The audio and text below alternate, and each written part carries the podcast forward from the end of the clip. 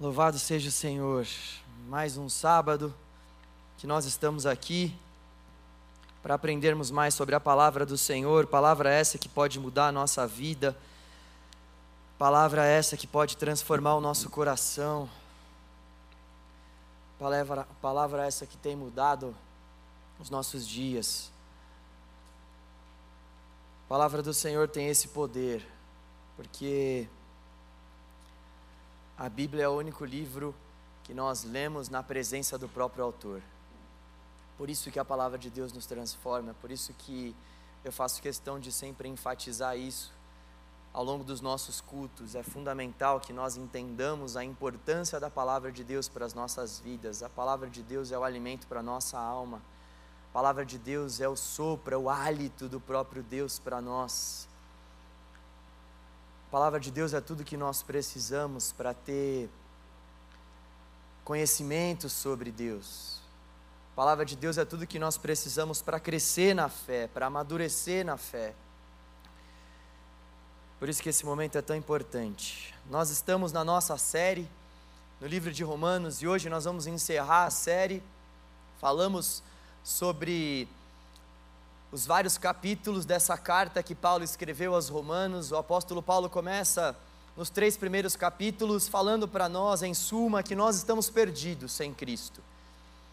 O apóstolo Paulo vai dizer no começo da carta, nesses três primeiros capítulos, que sem Jesus nós estamos perdidos, que sem Deus nós não podemos fazer nada nessa vida, que nós dependemos de Deus para tudo, que nós precisamos de reconciliação, que nós estamos afastados de Deus e que nós precisamos que o próprio Deus vá ao nosso encontro para se reconciliar conosco, e Deus faz isso por meio de Cristo. Nós que, por conta dos nossos pecados e por conta dos nossos maus desejos, estávamos afastados de Deus, agora temos livre acesso a Deus por meio de Jesus. Capítulo 5 vai falar que nós temos paz com Deus por meio do sacrifício de Cristo, e nós temos acesso a isso por meio da fé. É por meio da fé que Deus nos inocenta dos nossos pecados e nos acolhe em seu lar celestial. E o apóstolo Paulo fala para nós sobre o segundo passo. Legal, nós somos aceitos por Deus, Deus nos aceita em sua família, passa a nos chamar de filhos, nós passamos a chamar Deus de Pai, mas qual o próximo passo? Tem toda uma caminhada que nós precisamos traçar, tem toda uma caminhada que nós precisamos viver. E então os capítulos 6, 7 e 8 nos falam um pouco mais sobre como é essa caminhada aqui nessa terra. Nós dependemos do Espírito Santo de Deus para que nós possamos caminhar. Há uma luta, uma luta que é travada dentro do nosso próprio coração, dentro da nossa própria vida, entre a nossa antiga natureza e a nossa nova natureza em Cristo o nosso velho homem e o nosso novo homem, restaurado por Deus. Os nossos maus desejos, os nossos maus preceitos vão lutando contra a nossa nova natureza, contra o Espírito Santo de Deus que agora passa a morar no nosso coração e nós então vivemos essa tensão. Vivemos essa tensão entre fazer a vontade de Deus e entre fazer a nossa vontade. E o apóstolo Paulo vai nos falar sobre o Espírito Santo que pode nos ajudar para que nós façamos a vontade de Deus. Deus não nos deixou órfãos, Deus não nos, deixou sós, Deus entregou a nós o seu Espírito, e esse Espírito, ele intercede, ele geme, esse Espírito nos ajuda, esse Espírito é o próprio Deus quem nos auxilia para que nós possamos cumprir a vontade e os propósitos de Deus. Nós não conseguimos viver a vida cristã sem o Espírito Santo de Deus. É impossível nós vivemos a vida cristã sem que o próprio Deus nos ajude. E por isso que nós precisamos buscar o Espírito Santo de Deus. Por isso que nós precisamos clamar pela direção do Espírito em nossas vidas, desejar essa direção do Espírito, esse governo do Espírito Santo de Deus capítulos 9, 10 e 11, o apóstolo Paulo abre um parênteses dentro do livro de Romanos para falar sobre o relacionamento de Deus com Israel. capítulo 9 ele frisa a soberania de Deus, no capítulo 10 ele vai falar sobre a rejeição de Israel. Deus em todo o tempo estava estendendo as suas mãos para um povo desobediente e rebelde. E no capítulo 11, o apóstolo Paulo vai falar sobre a restauração de Israel. Embora esse povo, embora esse povo ao longo de sua história virasse as costas para Deus e decidisse viver os seus próprios desejos, Deus ainda assim preserva um remanescente pela graça. Chegamos no capítulo 12, aonde o apóstolo Paulo nos encoraja a não nos amoldarmos aos padrões desse mundo, mas buscarmos a renovação da nossa mente, buscarmos apresentar a nossa vida de uma forma que a totalidade do nosso ser seja consagrada ao Senhor, seja entregue ao Senhor. Então, nós vimos três principais atitudes que precisamos ter: a entrega o serviço e o amor. Chegamos no capítulo 13. Ufa, toma uma água aqui. Entendeu tudo, né? Eu sei.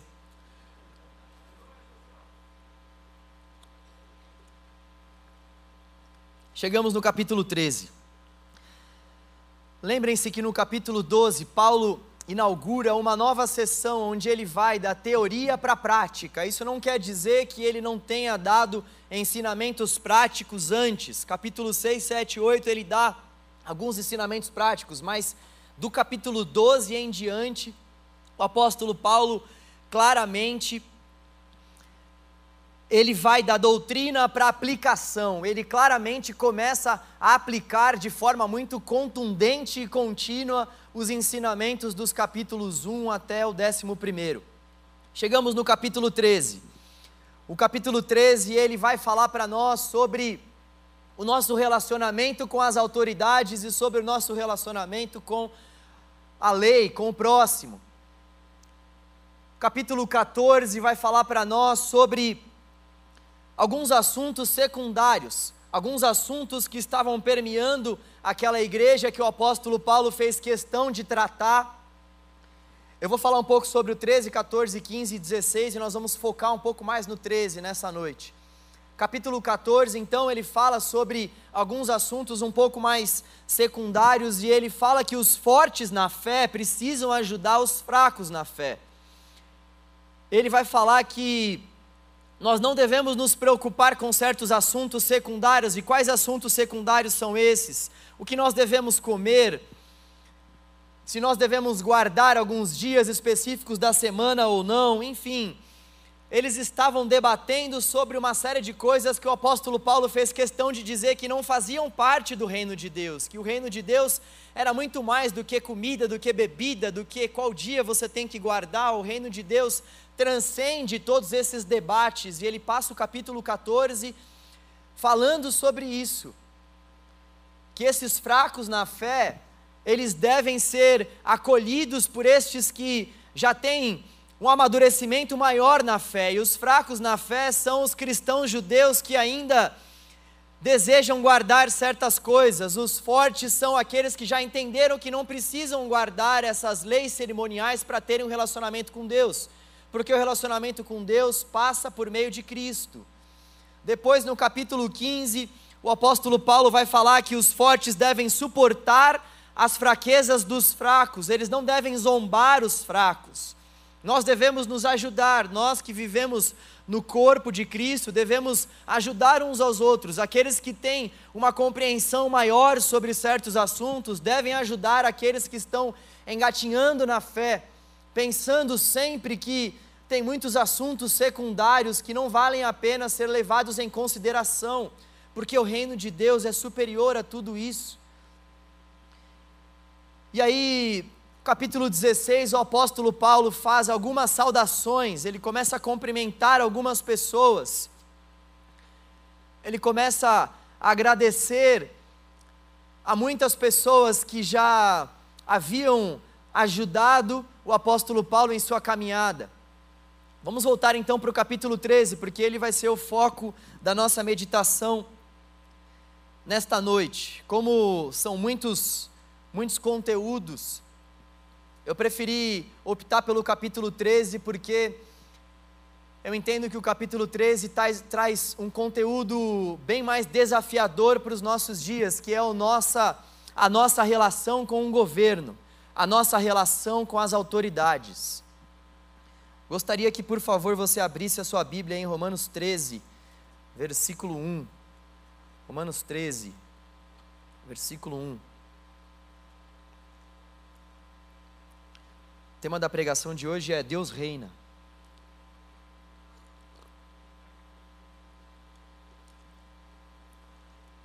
Romanos 13, versículo 1.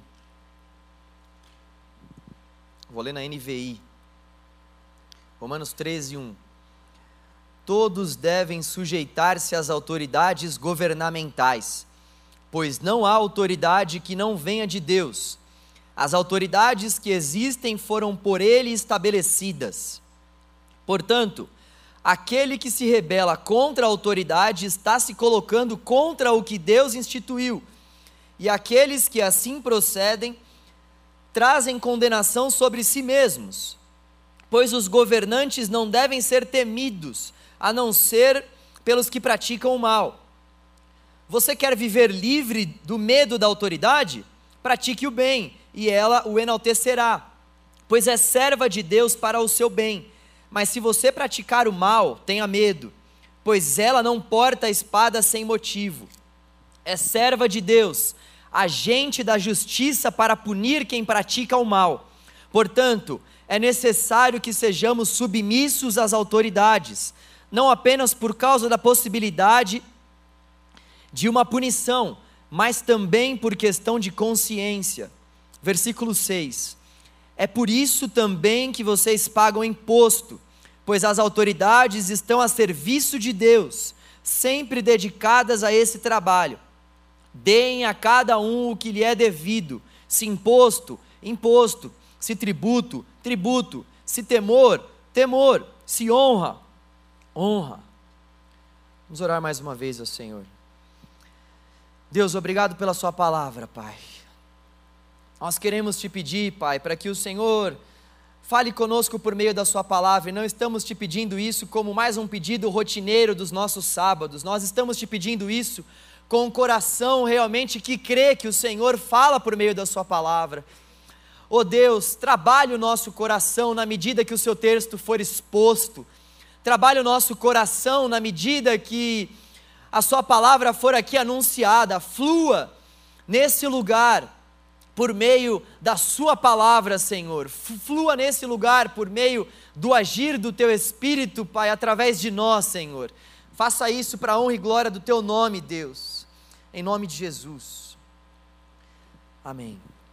Primeira coisa que nós vemos nesse texto é que o Estado é uma instituição divina.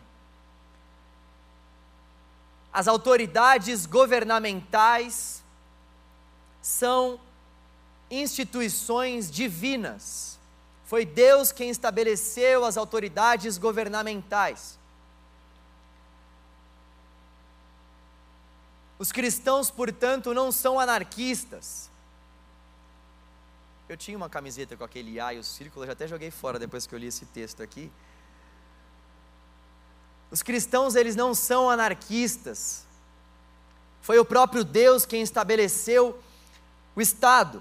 As autoridades governamentais, elas foram estabelecidas por Deus e elas estão a serviço do próprio Deus. Deus estabeleceu as autoridades, e isso nós não podemos confundir, não quer dizer que Deus é quem estabelece o RG, o nome específico, mas o princípio da autoridade, o princípio da liderança.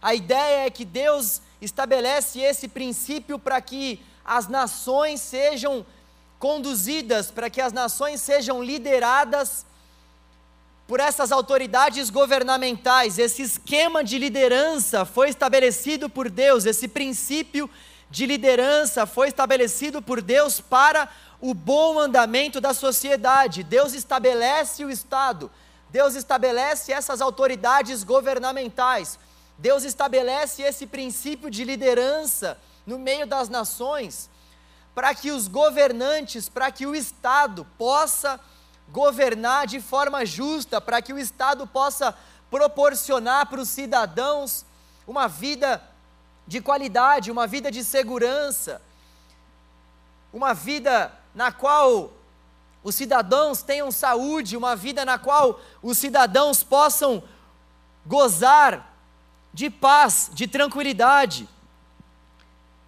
A responsabilidade do governo é promover esse bom comportamento.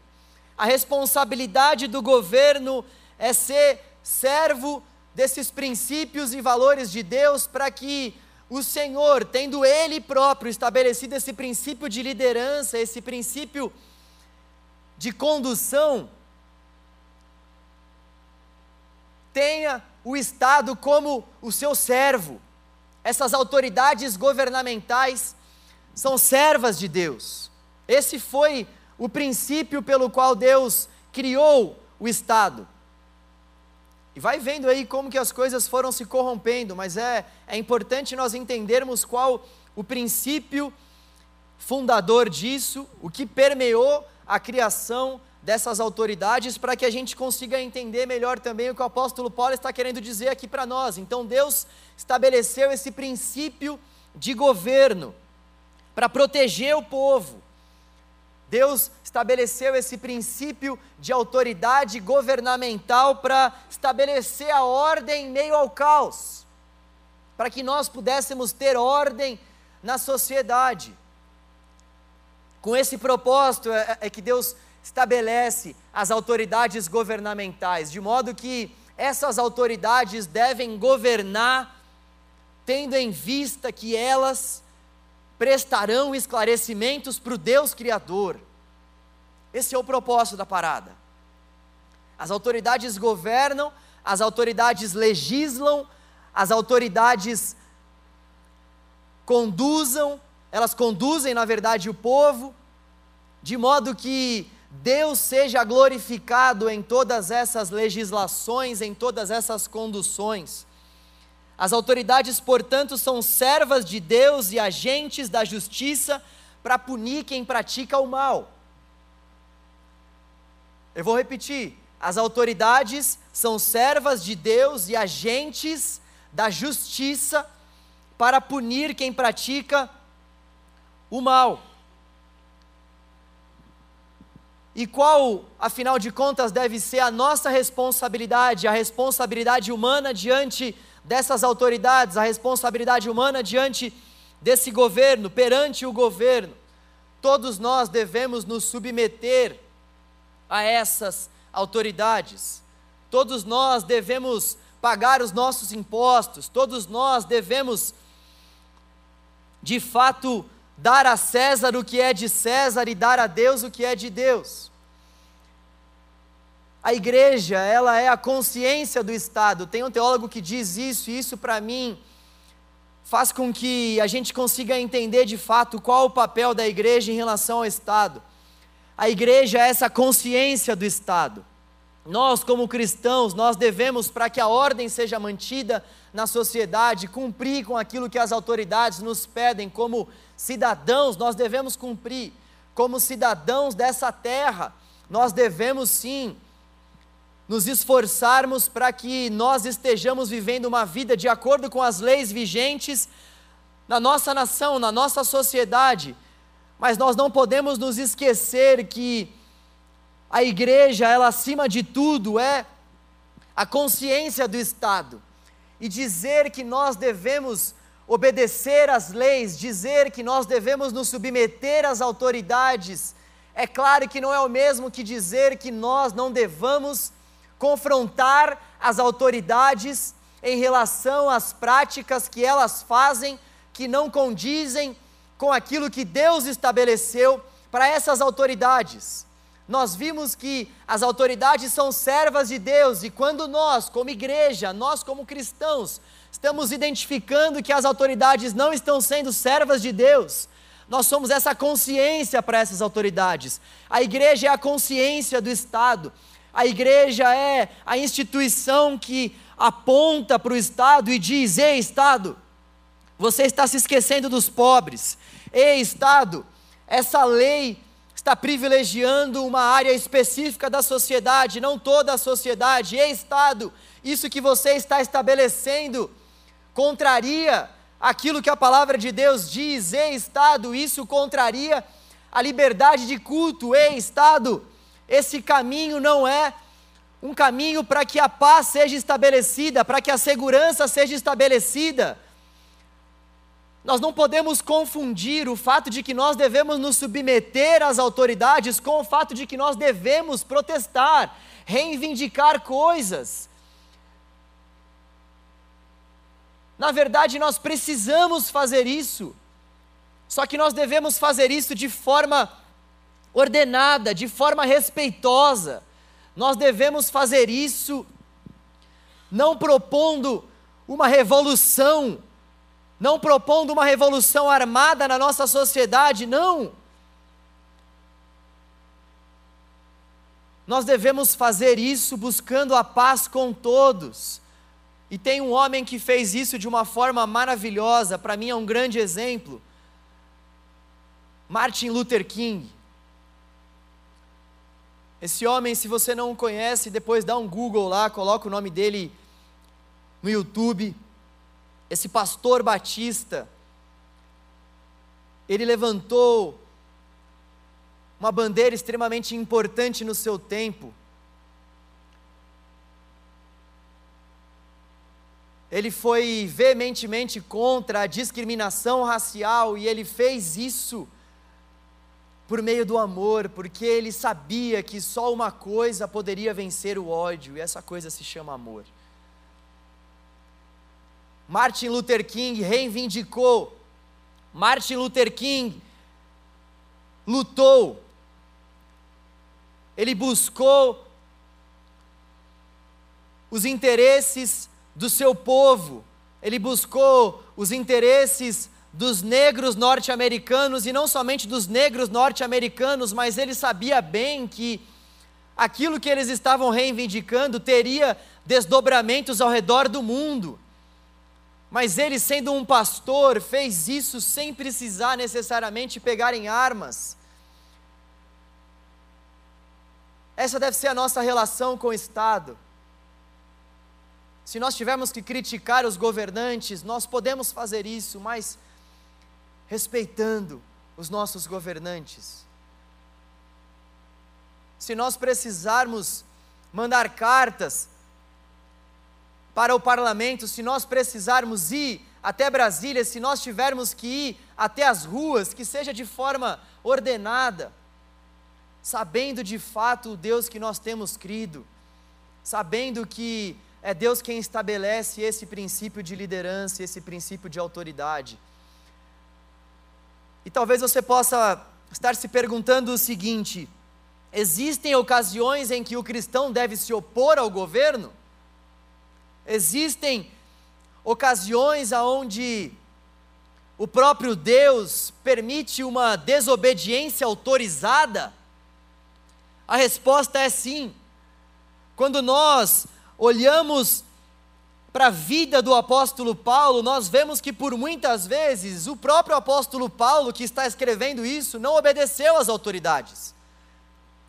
Quando nós olhamos para a vida do apóstolo Paulo, nós vemos que, se na verdade o apóstolo Paulo e os demais apóstolos e os demais discípulos tivessem respeitado, tivessem obedecido à ordem das autoridades, nós não estaríamos aqui, porque o evangelho não seria pregado, porque em Atos capítulo 4, por exemplo, as autoridades do Sinédrio ordenaram que o apóstolo Paulo e os, os demais apóstolos parassem de pregar o Evangelho, parassem de falar sobre Jesus.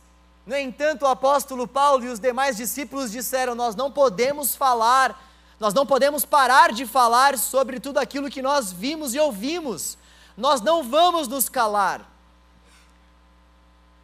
E nós precisamos estar preparados para as consequências disso. Existe uma, uma, uma desobediência autorizada pelo próprio Deus em Sua palavra, que diz para nós que mais vale nós obedecermos a Deus do que aos homens, e se a autoridade governamental reivindica aquilo que não lhe pertence age como se fosse Deus, ela não deve ser obedecida. Se a autoridade está reivindicando um tipo de obediência como se ela fosse Deus, se ela age como se fosse Deus, ela não deve ser obedecida. Dai a César o que é de César. Nós devemos respeitar as autoridades, mas dai a Deus o que é de Deus. Dai a César o que é de César, mas a adoração que cabe a Deus não cabe a César. A prostração do coração que cabe a Deus não cabe a César e jamais vai caber a César. A rendição do nosso coração, que só cabe a Deus, jamais vai caber a César. Nós temos essa essa desobediência autorizada. Nós temos e devemos nos portar de modo a obedecermos ao Senhor. E quando nós formos confrontados em relação à nossa obediência ao Senhor ou à nossa obediência ao Estado, quando isso gerar conflito, quando isso gerar tensão, nós nem precisamos pensar duas vezes mais vale a nós obedecermos ao nosso Criador do que a qualquer outra criatura. Mas isso vale para quando aquilo que as autoridades governamentais estão propondo, estão confrontando com a palavra de Deus, quando esses princípios, quando essas leis, quando essas autoridades estabelecem certas ordenanças que confrontam a nossa obediência ao nosso Deus.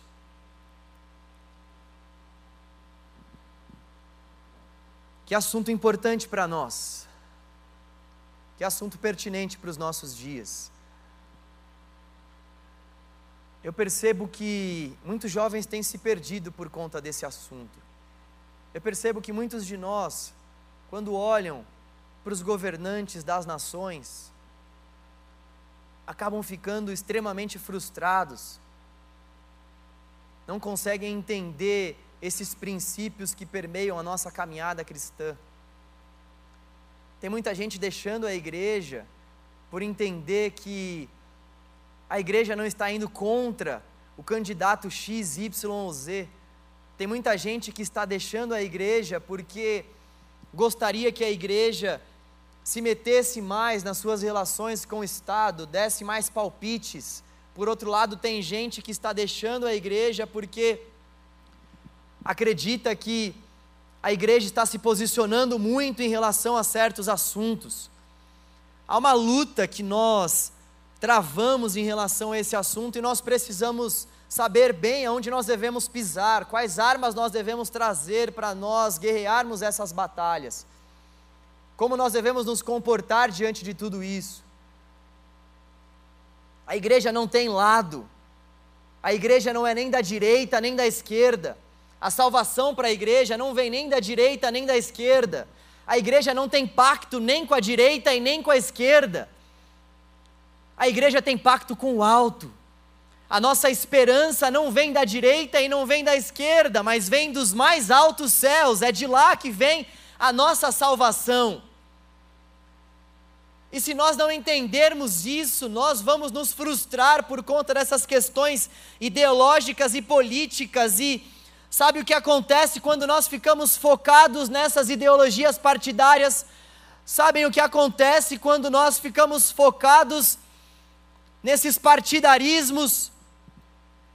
Nós nos esquecemos da verdadeira luta que realmente importa nós tiramos o nosso foco daquilo que realmente importa. E o que realmente importa? Nós desenvolvermos a nossa salvação para nos encontrarmos com o nosso Senhor.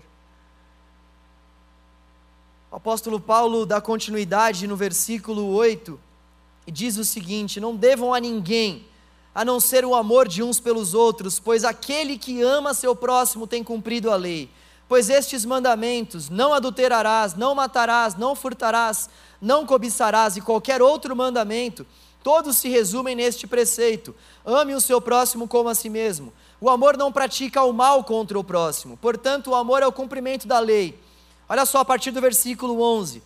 Façam isso compreendendo o tempo em que vivemos. Olha só o apóstolo Paulo falando sobre coisas que realmente importam. Façam tudo isso compreendendo o tempo em que vivemos. Chegou a hora de vocês despertarem do sono, porque agora a nossa salvação está mais próxima do que quando cremos. A noite está quase acabando, o dia logo vem. Portanto, deixemos de lado as obras das trevas e revistamo-nos da armadura da luz. Comportemo-nos com decência, como quem age à luz do dia não em orgias e bebedeiras, não em imoralidade sexual e depravação, não em desavença e inveja, ao contrário, revistam-se do Senhor Jesus e não fiquem premeditando como satisfazer os desejos da carne. A luta que verdadeiramente importa é a luta para que nós venhamos desenvolver a nossa salvação, a luta que realmente importa, é essa luta na qual nós devemos despertar, essa luta para a qual nós devemos despertar. Tem muita gente que está lutando em relação a essas ideologias partidárias e outras tantas coisas passageiras. Tem muita gente perdendo tempo com lutas momentâneas, com lutas que essa terra pode produzir, com debates inesgotáveis que não vão nos levar a nada, que só vão nos levar a divisões. Isso tem feito com que a gente perca cada vez mais tempo e com que a gente perca cada vez mais forças para a verdadeira luta que importa. Tem muita gente que está esgotado, esgotada. Tem muita gente que está passando por angústias profundas porque na verdade está destinando os seus esforços e as suas forças para uma luta errada. A luta que realmente nós devemos travar, a luta que realmente nós devemos nos esforçar, é a luta para que Jesus seja formado em nós. A luta da nossa vida não é política, a luta da nossa vida não é partidária, a luta da nossa vida é para que Cristo seja formado em nós. A luta da nossa vida é para que a gente venha despertar em relação a esses assuntos que não vão nos levar a nada. Não é sobre política, é sobre Jesus ser formado em nós não é sobre nós debatermos as nossas posições partidárias e nos dividirmos e esgotarmos a nossa amizade.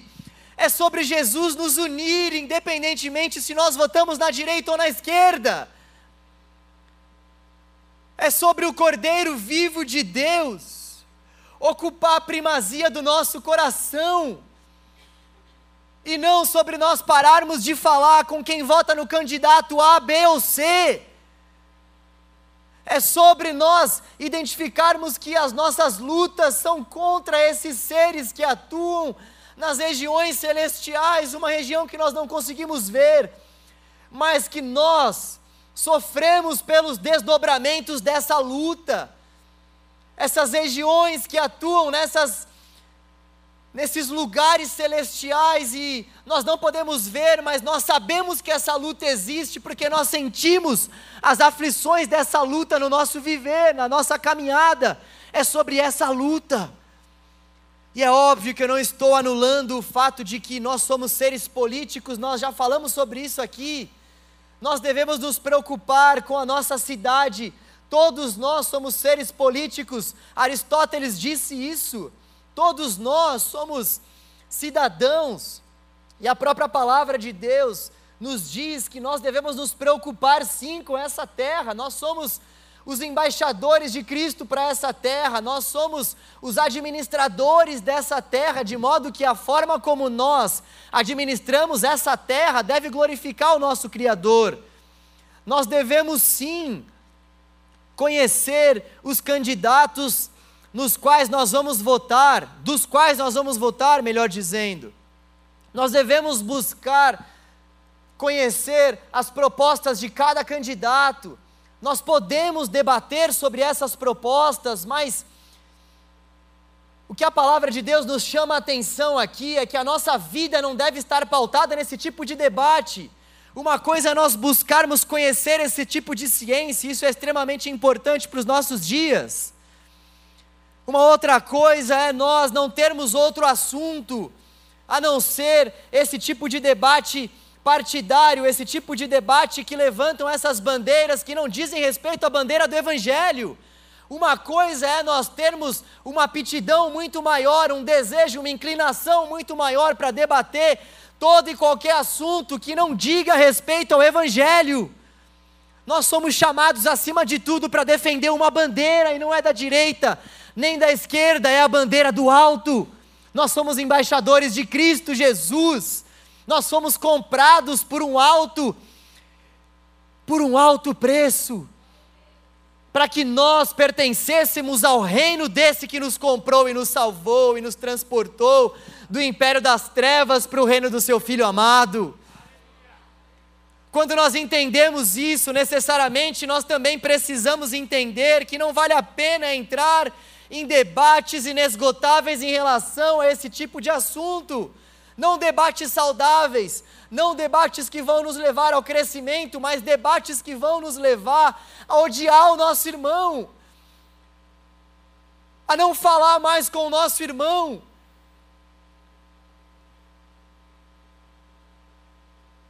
Nós temos uma bandeira e essa bandeira é a bandeira do Evangelho, e debaixo da cruz há espaço para todo aquele que crê em Jesus. Debaixo da cruz há espaço para todo aquele que crê em Jesus. É muito importante, galera, a gente trazer isso à nossa mente, ainda mais diante de um ano que está se aproximando por aí. Vocês já pararam para pensar no ano que está por vir?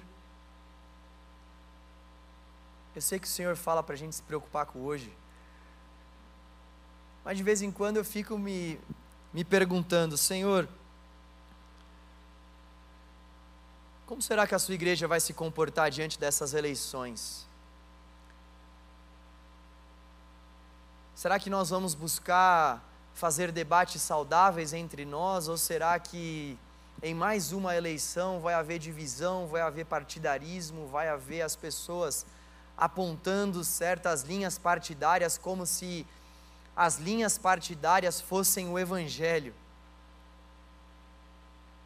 Tem gente que defende partido político e linha ideológica como se fosse palavra de Deus.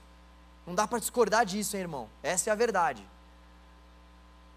Nós podemos e devemos dizer isso somente por o Evangelho de Jesus Cristo.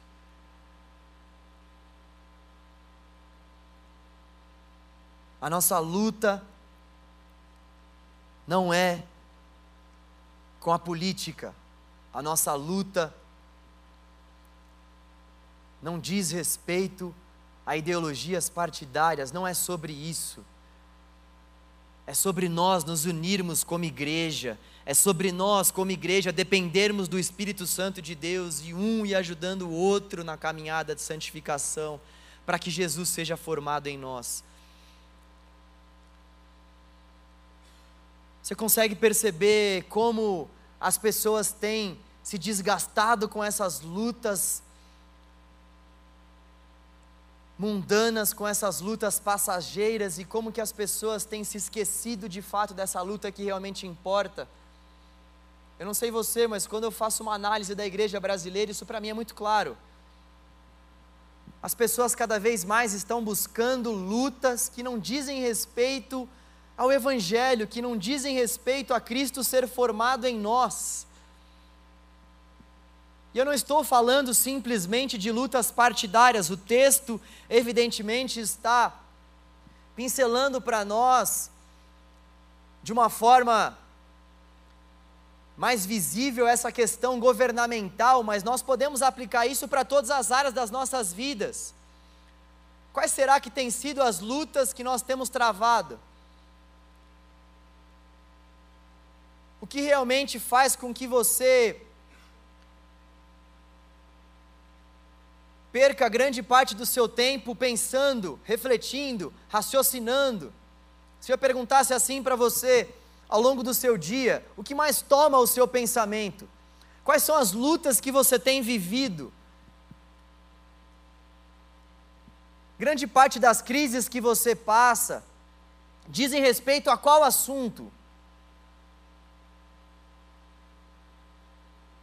Grande parte das angústias que você e eu vivemos, será que dizem respeito assuntos pertinentes ao reino de Deus? Ou será que grande parte das nossas lutas, das nossas crises, das nossas angústias, são por conta desse tipo de assunto que a ferrugem vai corroer, que a traça vai consumir, que esse mundo vai levar? Será que as nossas preocupações têm sido de fato preocupações para que Cristo seja formado em nós? Ou será que nós estamos gastando as nossas forças e lutando, e lutando e nos desgastando diante de causas que os nossos olhos podem ver, diante de causas que são transitórias? A palavra de Deus diz que nós devemos buscar as coisas do alto a palavra de Deus nos chama a atenção para as coisas do alto, de modo que para o cristão, viver nessa terra deve ser algo que causa em nós até um certo incômodo. A gente vive aqui nessa terra dando o nosso melhor, a gente vive aqui nessa terra, claro, nos alegrando com as maravilhas que Deus nos concede aqui, a gente viaja, a gente se relaciona, a gente adquire bens, a gente constrói casas, a gente constrói um monte de coisa, isso é de Deus, isso nos traz paz, isso nos traz alegria, felicidade.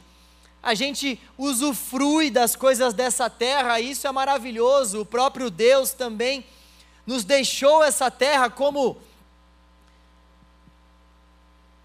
esse lugar no qual nós devemos sim usufruir, gozar, curtir.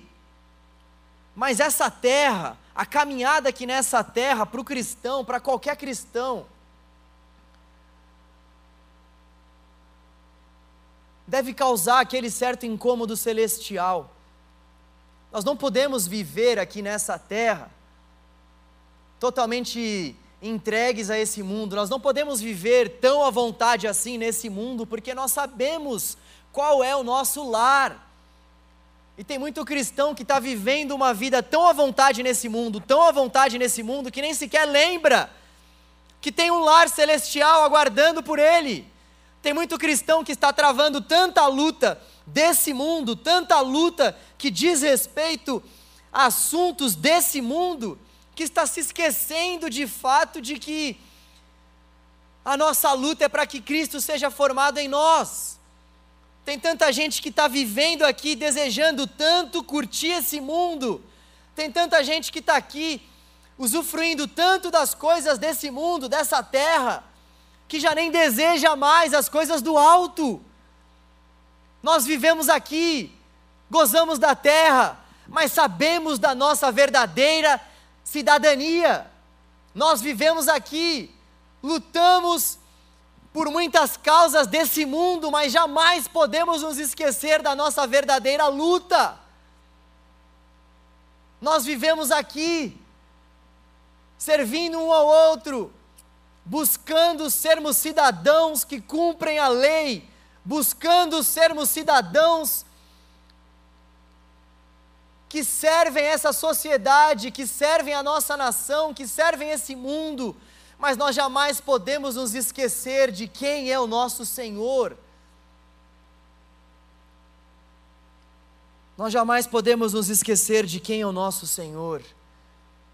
Esse mundo jamais pode gerar no nosso coração um sentimento pleno de conforto, sempre tem que haver um incômodo, sabe? Poxa Deus, a minha vida está tão boa aqui, ou oh, Deus, a minha vida nem está tão boa assim aqui, mas Senhor, se está boa ou se não está, eu sei que o teu reino me aguarda. Se temos que perder dinheiro, bens, poder, por nós Jesus está e nos dará o seu reino. Castelo Forte é o nome do trecho dessa música. Nosso reino não é aqui. O apóstolo Paulo está chamando a nossa atenção para aquilo que verdadeiramente importa. O nosso reino não é daqui. Nós temos uma dupla cidadania. E nós não podemos desperdiçar os nossos esforços, nós não podemos desperdiçar a nossa atenção e o nosso foco com aquilo que não faz com que Cristo seja gerado, formado em nós. E é interessante que o apóstolo Paulo está falando todas essas coisas para os seus ouvintes, num contexto extremamente adverso. Nós estamos aqui diante do contexto de sub, subjugação romana. Os romanos estão subjugando o povo de Deus. Um imperador romano que está determinando as leis vigentes desse tempo. O povo de Deus está vivendo aqui sob o regime de uma ditadura.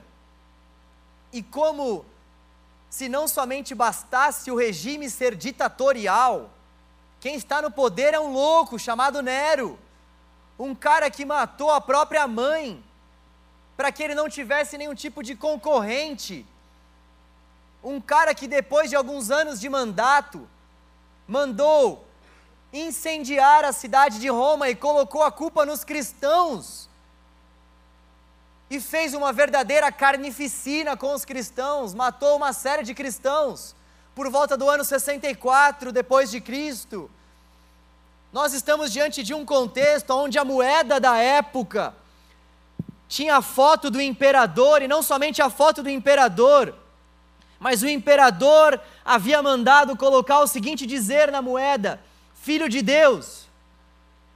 E o apóstolo Paulo ainda assim está falando para estes ouvintes se submeterem, se sujeitarem às autoridades governamentais. Olha só que coisa no mínimo curiosa. Um louco está no poder, um varrido. E o apóstolo Paulo está escrevendo e falando: dai a César o que é de César, submetam-se a essas autoridades. E por que ele está fazendo isso? Para que a ordem seja mantida, mas por que também ele está fazendo isso? Porque o apóstolo Paulo sabe quem verdadeiramente reina.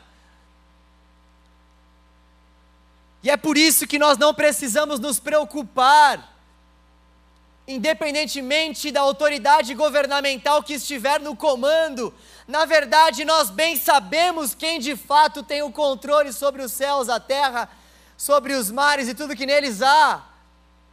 Verdadeiramente nós sabemos que por intermédio de Deus os reis governam. Verdadeiramente nós sabemos que nada acontece fora do controle de Deus.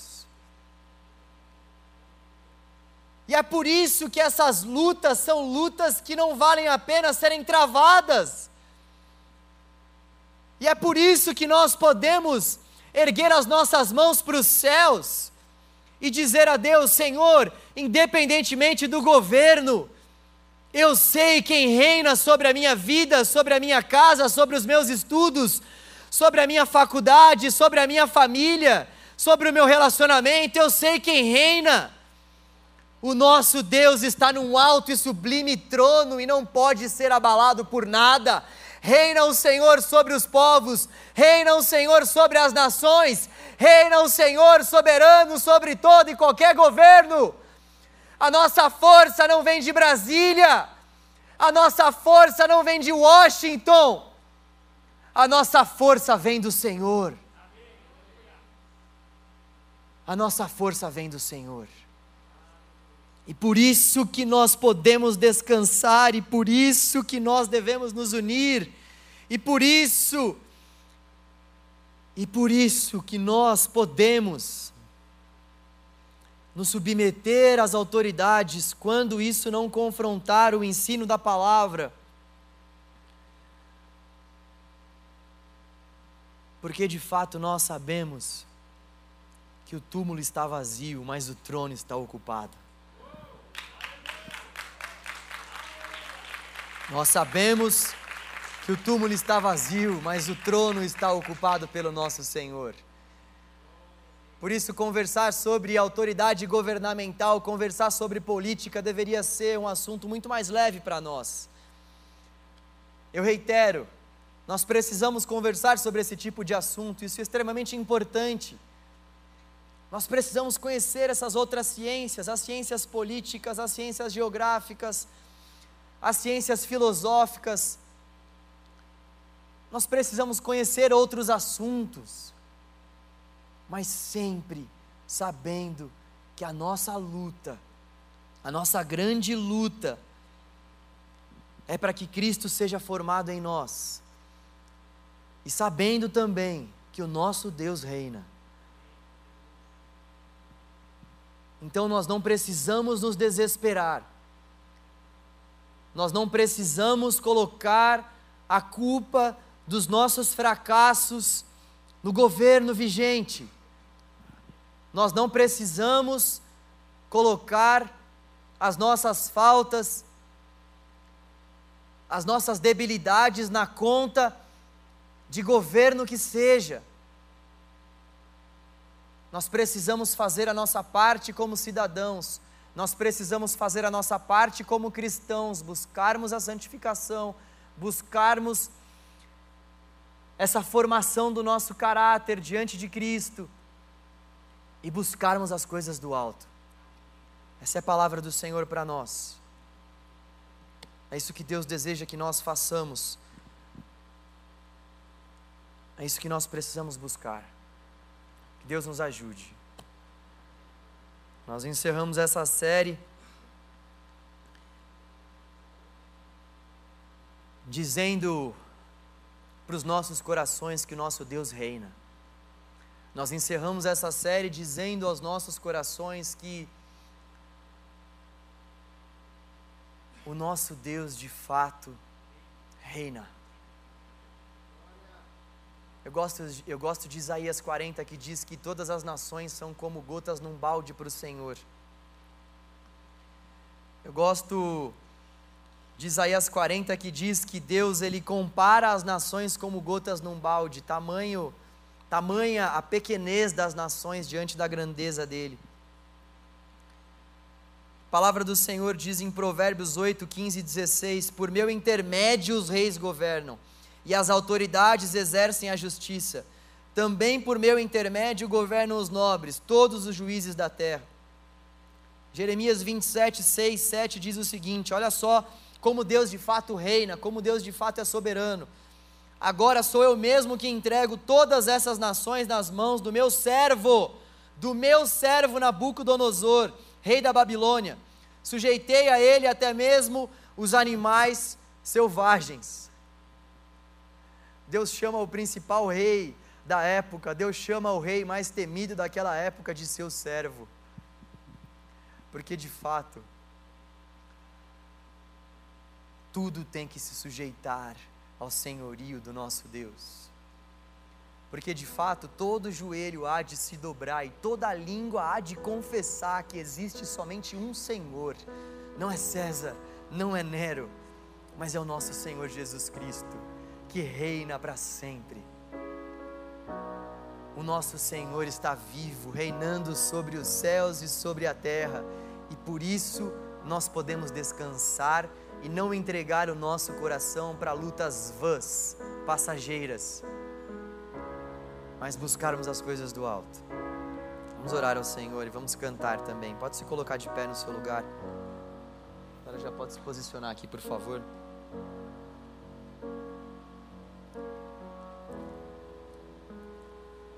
Deus, te damos graças, Deus. O Senhor é bom. Nós te agradecemos, Deus, porque o Senhor reina. O Senhor reina, Deus, sobre tudo, sobre todos.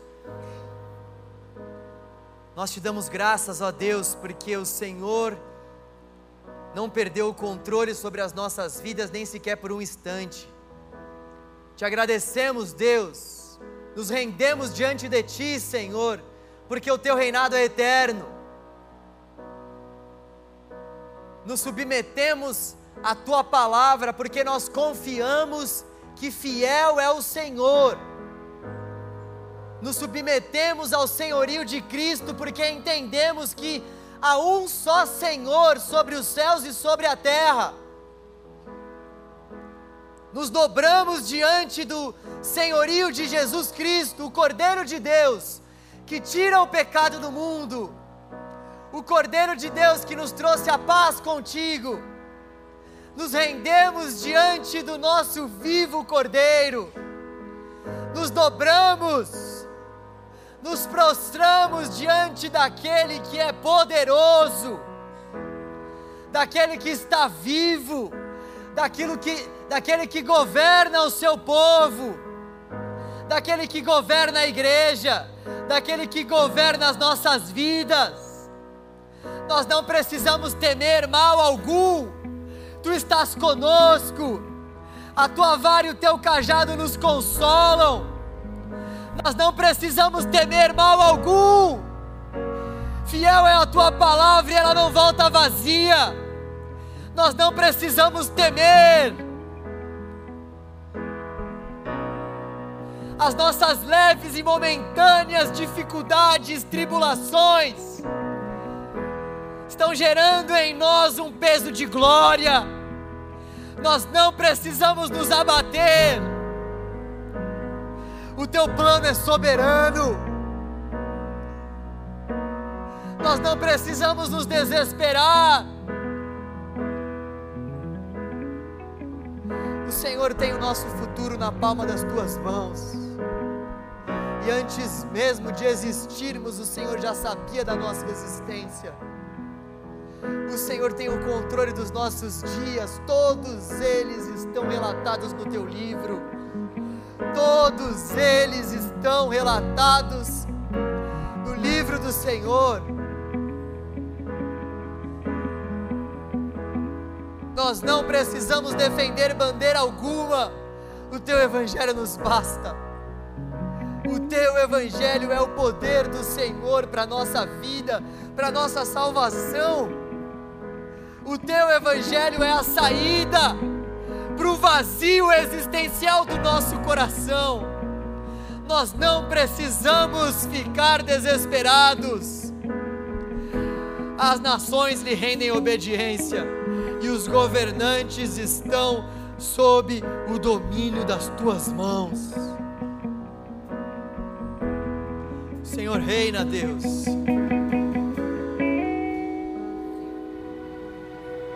Senhor, reina, Deus.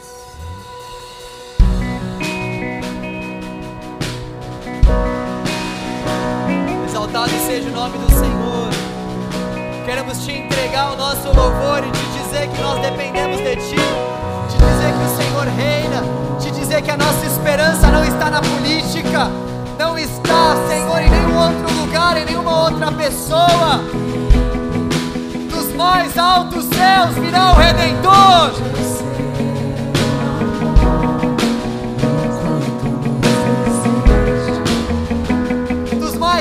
céus virá a nossa salvação.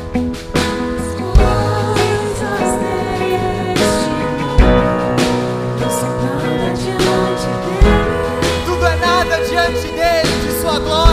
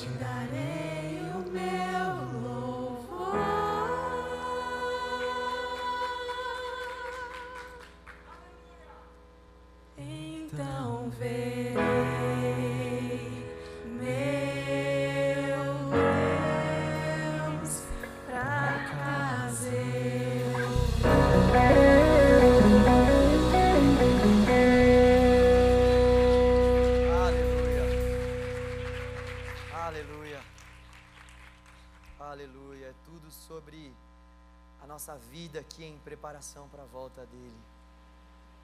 Vocês conseguem perceber o quanto esses assuntos celestiais são muito superiores aos assuntos terrenos? O Senhor deseja que nós venhamos nos preocupar com aquilo que é do alto.